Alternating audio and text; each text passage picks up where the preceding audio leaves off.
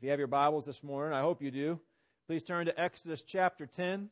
Exodus chapter 10. If you don't have a Bible and you need a Bible, we have Bibles for you. You're welcome to take with you, keep it, own it, write your name in it. We want everybody to be able to have possession of a Bible.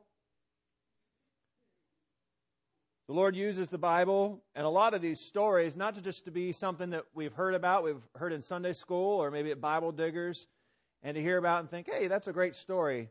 The Lord says these serve as examples for us that we would not make the same mistakes, that would lead us towards Jesus, and that we would keep our eyes on Him. So today, as we come back to the story of the Exodus, or what is just before the Exodus, again, we're asking the Lord to remind us well, what is He saying to us in this as well? How do we keep our eyes on Jesus, even though we're talking about the Old Testament thousands of years before Jesus? So, in this so far, the Israelites need to be rescued. They've been in slavery, and God had uh, raised up a leader, Moses, to go in and to say to Pharaoh, the king of Egypt, let God's people go. And Pharaoh, time and time again, his heart is hardened. It, God has a part in that as well because God is keeping him stubborn and making sure that it's not Pharaoh who's rescuing the people. It's not Pharaoh out of his graciousness. It's actually Pharaoh in his stubborn and sinfulness that continues to want to keep them in slavery. And so God is causing a divide, saying, I am God and there is no other. There are no other gods in Egypt. There is no other ruler, not even Pharaoh himself, who can come and meet me with my power, can meet me with my goodness, can meet me with the deliverance of my people. And so we've seen over the course last week of eight plagues, some really awful plagues, where the Nile River was turned to blood, where flies and all kinds of locusts came on the land, hail came, there was sickness in the livestock. I mean, it was just so much just ravaged the land. Well, we saw a lot of that was that God was going after the powers of Egypt. Everything the Egyptians said, hey, you know what? We could put our trust in these things. We could put our trust in our crops. We can put our trust in the Nile River, which was a natural resource engine for their agriculture. We put our trust in those things and the gods which oversee those. God just says, no, you don't, and pff, wipe them out. So, over the course of this season, which would have lasted from probably January in through all the way maybe to May, if you look at some of the things that are going on there, that's where scholars kind of put this. These plagues are going on all through that time, and their land has just been ravaged. If you can imagine Johnston County being an agricultural place, just the crops and the river and the, the cattle and everything just being obliterated, that's Egypt. They've got nothing. There's nothing left to stand on. And even the people of Egypt at this time are saying, you know what? We think this God is real. I think we should respect the Israelites. We're staying out of this one. But Pharaoh, no. His heart is hard. He continues to refuse. And God's doing this in order to show that He is God and there is no other.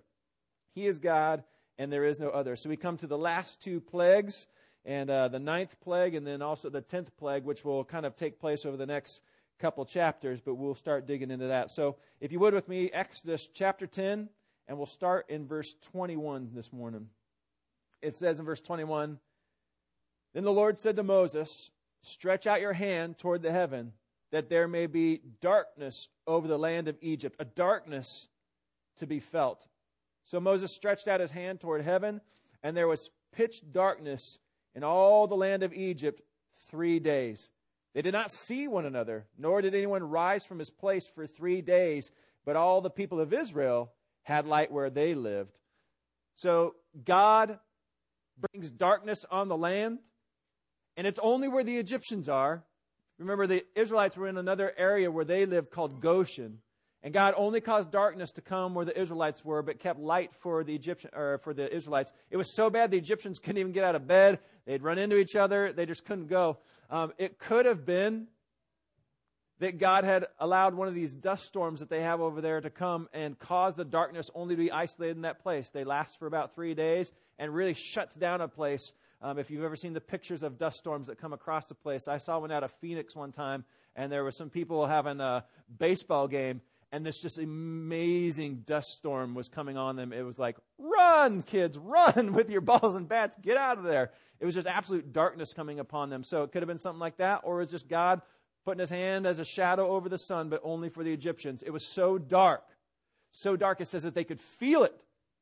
It was so oppressive that they could feel it all around them. And so it is such a, an eerie feeling It says in verse 24 Then Pharaoh called Moses and said, Go serve the Lord. Your little ones also may go with you. Only let your flocks and your herds remain behind. But Moses said, You must also let us have sacrifices and burnt offerings that we may sacrifice to the Lord our God. Our livestock also must go with us. Not a hoof shall be left behind, for we must take of them to serve the Lord our God. And we do not know with what we must serve the Lord until we arrive there. But the Lord hardened Pharaoh's heart, and he would not let them go. Then Pharaoh said to him, Get away from me. Take care never to see my face again, for on the day that you see my face, you shall die. Moses said, As you say, I will not see your face again. So Pharaoh's like, I'll let you go. All your people can go. You've been crying to get all your people out of here, but you got to keep the livestock behind. Moses says, No, we got to take all of our stuff with us, especially these animals, because who knows what kind of sacrifices we're going to need to make in the wilderness. We've all got to go. Pharaoh says, No.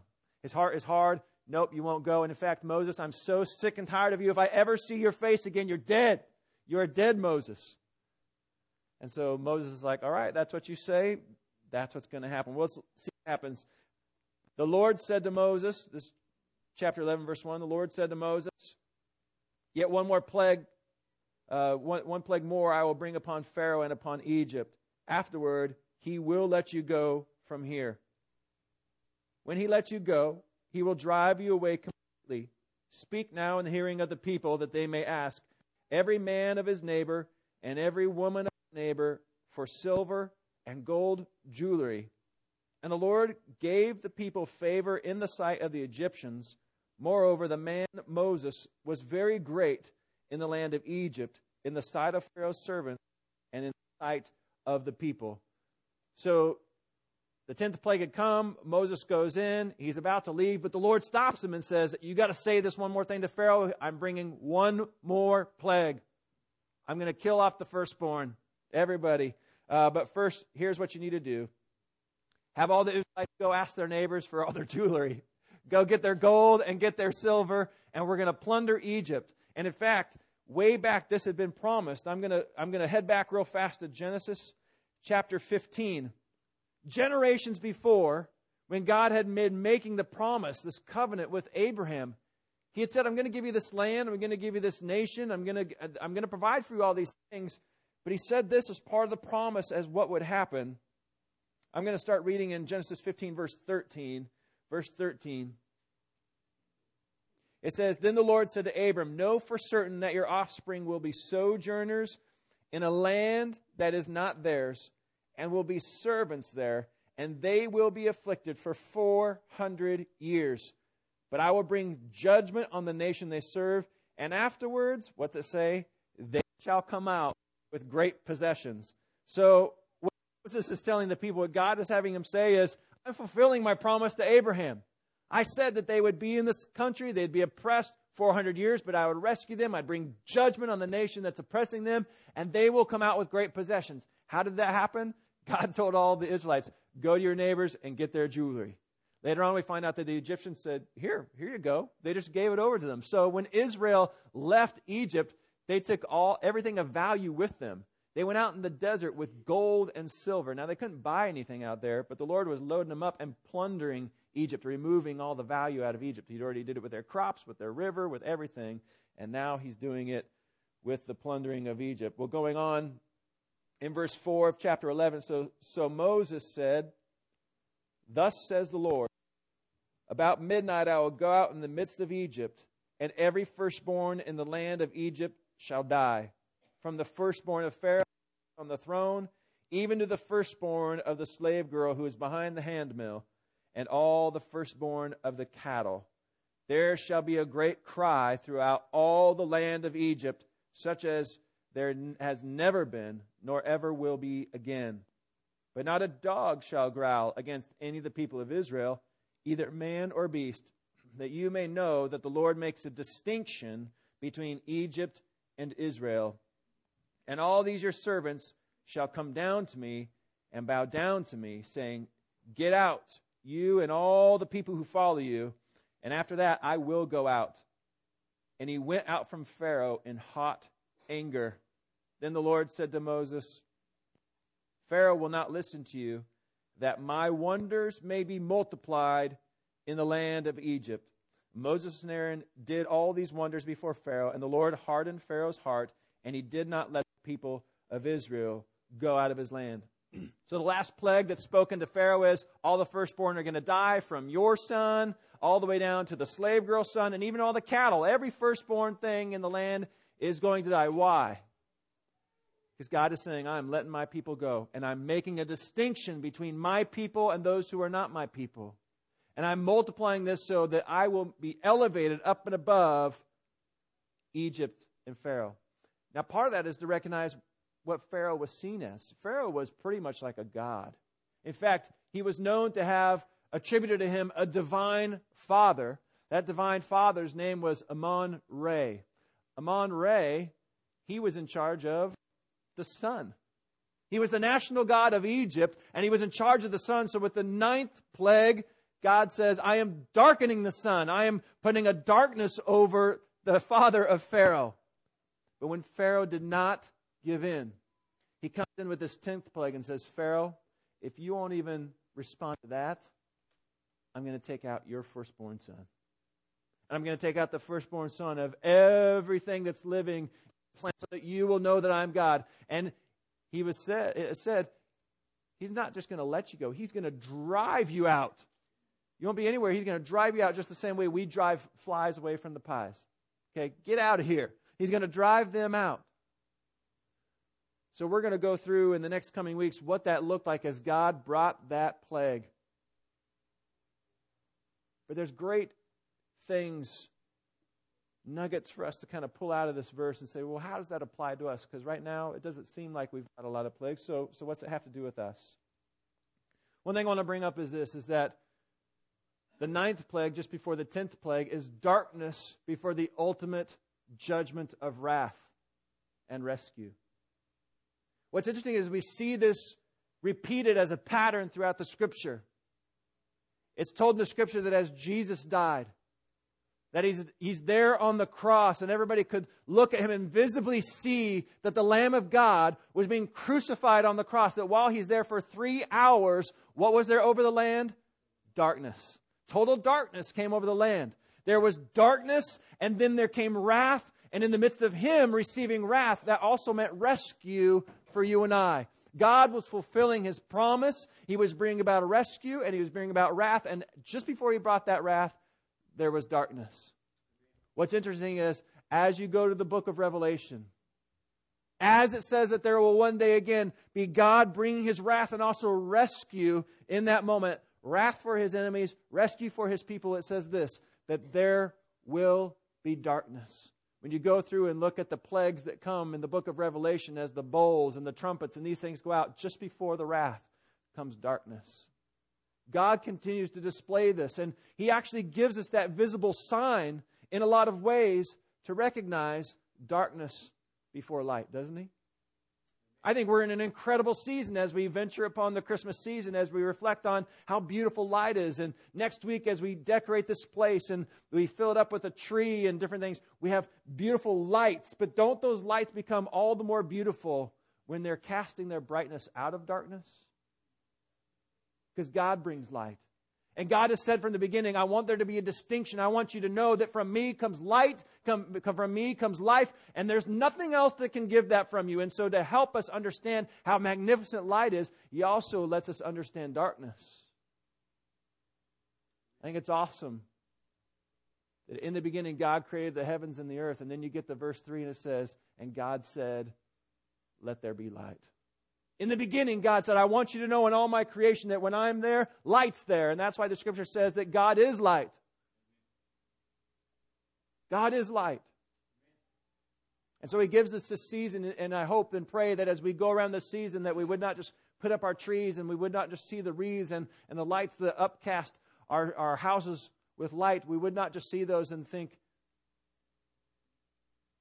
ribbons and trees and presents and Christmas cookies. Those are all delicious but that the light would remind us of Jesus, the distinction of Jesus, and how good he is that he suffered in darkness in order to bring us light.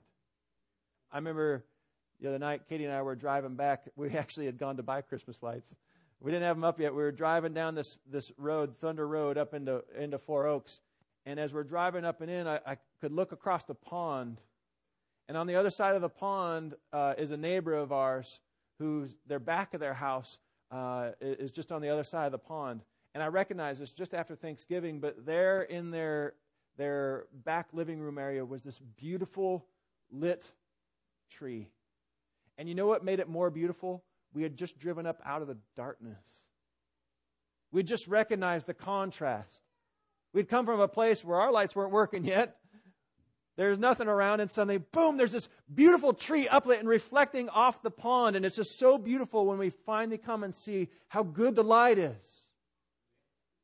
And God says sometimes in these circumstances, in fact, on the way to the cross, you have to understand how awful the cross is and what it meant for our sin to really recognize how awesome the light and the grace of Jesus and his cross is. You have to recognize as we go through these last days that how awful the world can be against Jesus and his gospel and his gospel messengers. When you recognize how awful it can be, then you also recognize how good he is. We often don't see how great the light is unless it's contrasted against darkness.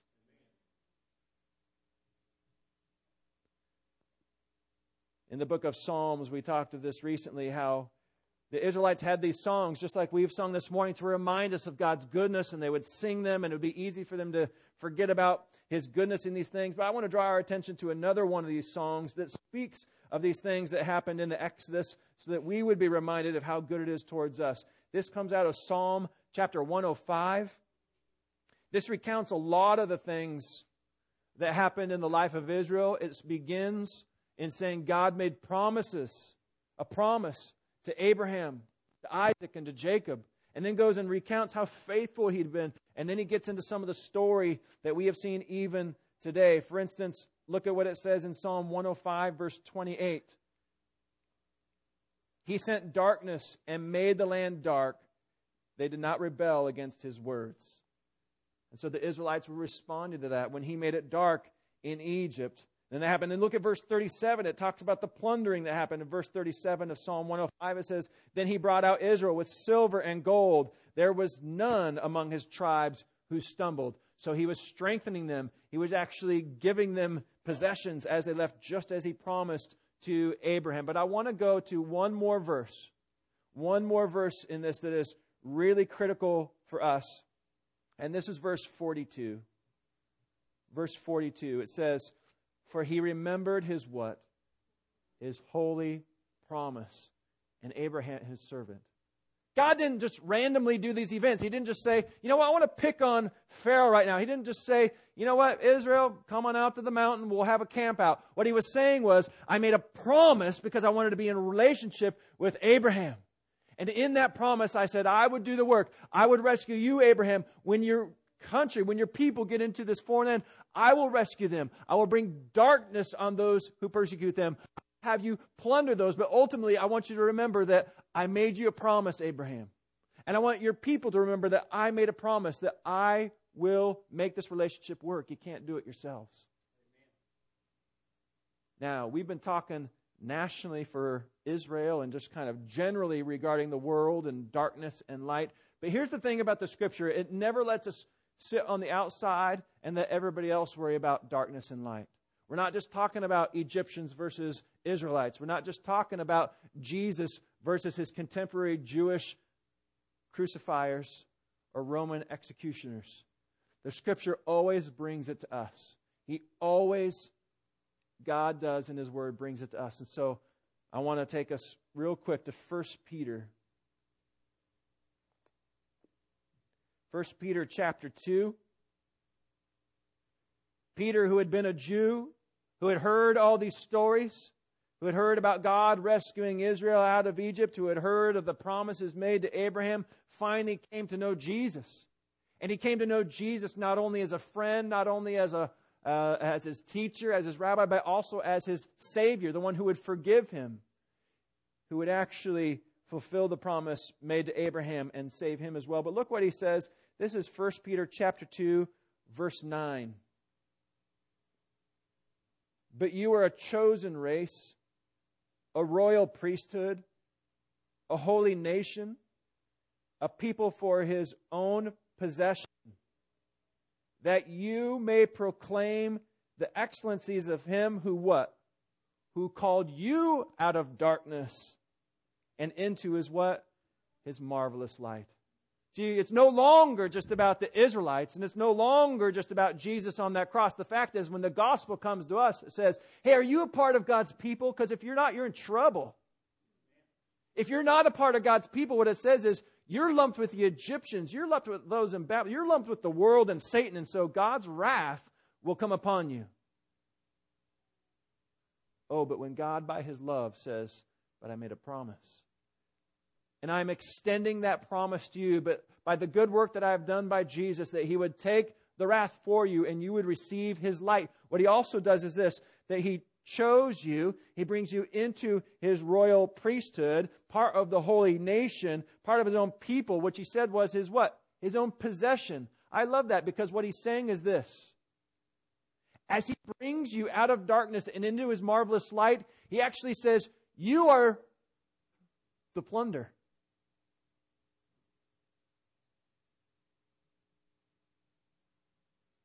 when Jesus was on the cross and he went into the tomb, he went into death. And when he came up out of the grave, he came out bringing people out of darkness. He brought us out of slavery. He brought us out of sin and he brought us out of death. And so Jesus' purpose isn't that he would plunder death for its gold and its silver because he needed to make golden streets in heaven. His opportunity was that his great possession that he plundered was that he would be taking you out of darkness and you out of sin and you out of death so that we would be free and we would be called into his people. When Jesus plundered death, he was taking you. You are of value to him. He loves you, and yet he sees the wreckage of our lives without him that we're full of darkness and sin and death. We're not talking about the other people in the world that annoy us. Right now, we're talking about us who, in our sin, we deserve nothing but plagues and wrath. But because God made a promise, because He's always faithful, forever God is faithful, forever God is strong. He went in and He died for us, and He plundered death, and He took care of sin, and He took care of death, and He's pulled you into Him and His people. He is delivering you to Himself. So we have these stories that serve as patterns where God rescues his people. And we see darkness show up just before wrath. And the hope of God is this is before the pattern sets in again where it's darkness and then the ultimate wrath. That you would say this God, I proclaim the promise that you made to Abraham. And how was that fulfilled? The scripture says it was fulfilled in Jesus.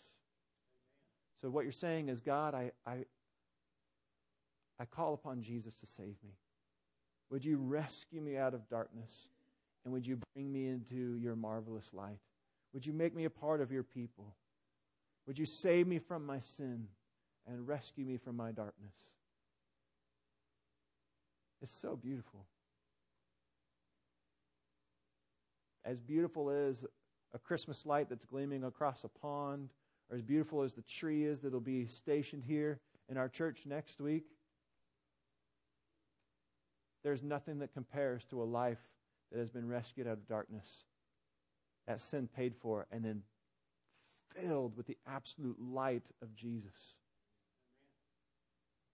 You want to live?